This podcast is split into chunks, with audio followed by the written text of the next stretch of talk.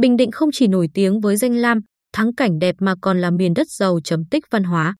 Đây từng là nơi định đô và phát triển rực rỡ vương quốc Champa từ thế kỷ 11 đến 15 cho đến các triều đại sau này.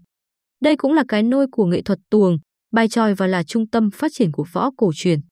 Về Bình Định là về thăm quê hương của Tây Sơn Tam Kiệt anh hùng.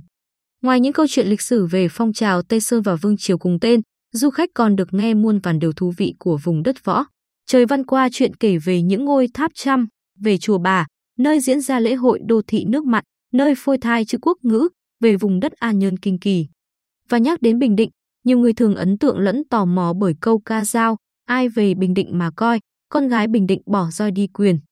Ngoài võ cổ truyền, lễ hội dân gian, làng nghề truyền thống, Bình Định còn là miền đất phát tích và lan tỏa nghệ thuật tuồng, bài tròi.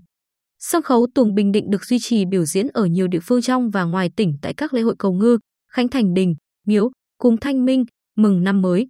Thời điểm trước năm 2017, khi UNESCO ghi danh bài tròi dân gian là loại hình văn hóa phi vật thể đại diện của nhân loại, tỉnh Bình Định đã nỗ lực bảo tồn, phát huy giá trị di sản bài tròi. Từ đó đến nay, nghệ thuật tuồng, bài tròi ngày càng được đông đảo du khách trong và ngoài nước biết đến. Nghệ nhân ưu tú Nguyễn Minh Toàn, trưởng đoàn tuồng nhân Hưng, chủ nhiệm câu lạc bộ bài tròi dân gian thị xã An Nhơn, tâm tình, chính quyền. Nhân dân nhiều địa phương rất quan tâm nghệ thuật tuồng, khi các lễ hội dân gian ở địa phương tổ chức đều mời các đoàn tuồng về biểu diễn. Ngoài thị xã An Nhơn, nhiều địa phương trong tỉnh cũng thành lập câu lạc bộ bài tròi dân gian, tiếng hô bài tròi không chỉ rộn vang khi Tết đến, xuân về mà đã trở thành món ăn tinh thần của người dân.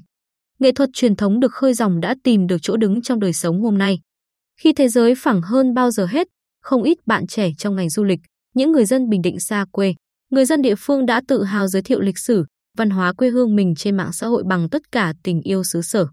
Bên cạnh đó, để khai thác tài nguyên văn hóa, lịch sử của vùng đất võ, trời văn nhằm phát triển du lịch, ngành văn hóa, du lịch và các địa phương cũng có nhiều hoạt động, sự kiện. Giám đốc Sở VH và Thủ tướng TA Xuân Chánh cho biết, trong công tác bảo tồn và phát huy giá trị di sản văn hóa gắn với phát triển du lịch, tỉnh rất quan tâm đầu tư trùng tu, tôn tạo các di tích. Từ tháng 11 năm 2022, Sở Văn hóa và Thể thao phối hợp với Sở Du lịch, Sở Khoa học CN Ủy ban nhân dân thành phố Quy Uy Nhơn duy trì biểu diễn các chương trình văn hóa, nghệ thuật, thể thao và trải nghiệm khoa học để phục vụ nhân dân và du khách tại quảng trường Nguyễn Tất Thành vào tối các ngày cuối tuần, tạo bước đệm để bảo tồn và đưa nghệ thuật tuồng, bài tròi, võ cổ truyền phục vụ du lịch theo định hướng của tỉnh.